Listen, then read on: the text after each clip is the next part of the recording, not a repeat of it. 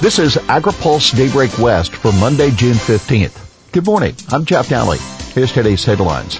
Ross says aid must be more balanced. Sports betting and fairs. Too early to act on next round of farm aid.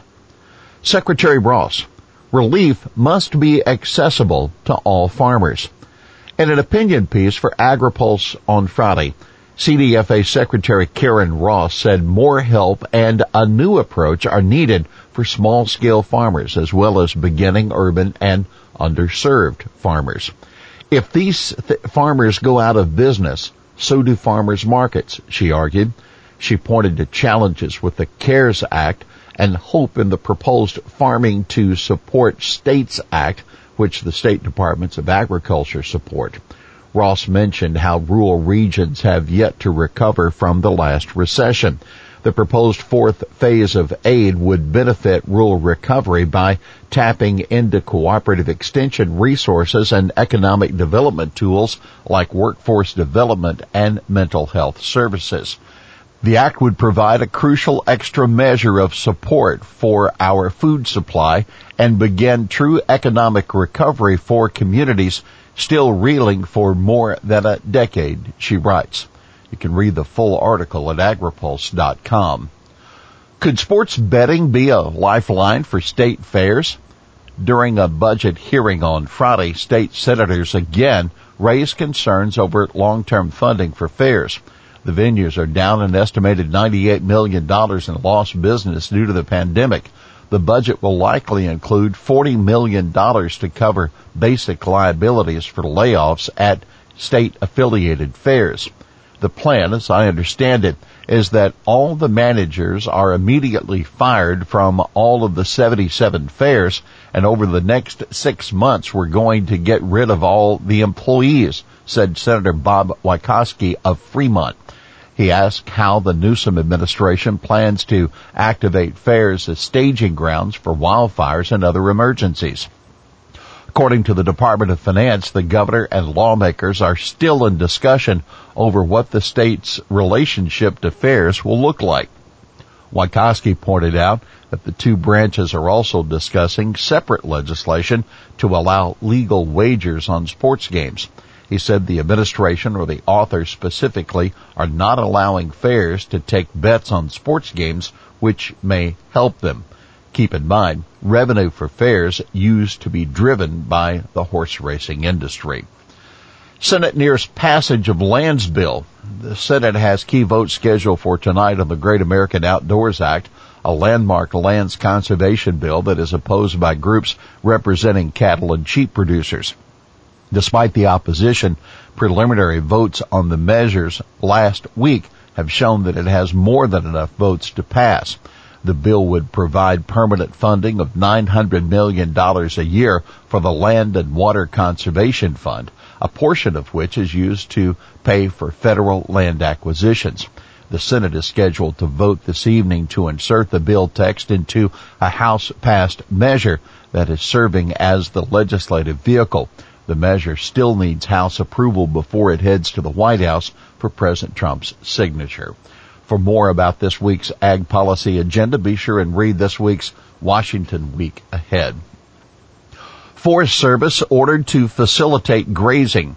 Even as the Senate is considering the lands bill, Agriculture Secretary Sonny Perdue is looking to ease the way for grazing and energy development on land controlled by the Forest Service, including national grasslands. A memorandum issued by Perdue orders the Forest Service to make clear in the forest plans that grazing and support for grazing on the national grasslands is essential for their management. The Forest Service also is required to streamline renewal of range permits and range improvements and make it easier for USFS employees to work with ranching families. Now take note. The Forest Service manages 3.8 million acres of national grasslands across 12 western states, most of that land in the Great Plains. Key lawmaker, too early to know what farmers need. A senior Republican on the House Agriculture Committee tells AgriPulse he thinks it's premature to determine what farmers will need in a second round of direct payments this year.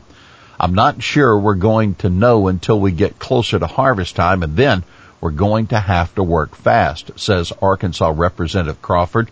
He's one of three candidates to succeed Mike Conaway as the Ag Committee's top Republican. Waiting until later this year to design a second round of assistance will ensure that it better reflects the needs of various commodity sectors, according to Crawford. We have a pair of interviews with Crawford at agripulse.com, our Washington Week in Review, and another for this week's AgriPulse Open Mic. U.S. apple exports to rise on bumper crop. U.S. apple farmers will be reaping the reward of ideal growing weather in Washington, boosting production and exports, according to a new USDA report. Production this year is expected to climb by 300,000 tons to reach 4.8 million tons. Higher and good quality apples are expected to boost exports over 100,000 tons to 860,000, especially to top markets, Mexico and Canada, that USDA's Foreign Agriculture Service saying in a new report. One country that won't likely be a target for more U.S. apples is China. Chinese farmers are also expected to have a bumper crop this year, increasing production by 8 million tons, and the country is expected to export more to Bangladesh, Vietnam, and Thailand. Despite the increased production, China is still expected to import more, USDA says. U.S. apples are still subject to Chinese trade war tariffs. Washington farm workers' strikes end. The last strike by fruit packing workers in the Yakima Valley has been settled, with the Columbia Reach Pact agreeing to provide personal protective equipment for free. The company also said it would not retaliate against workers, according to the Yakima Herald-Republic. The agreement is the last one reached to resolve a series of strikes throughout the valley. Workers at Allen Brothers, Madsen Fruit, and Monson Fruit also signed agreements. In addition, Frosty Packing employees returned to work after the company offered a bonus program, the newspaper reported. Most of the employees who participated in a strike in Hansen Fruit also returned to work. EPA faces deadline to explain dicamba decision.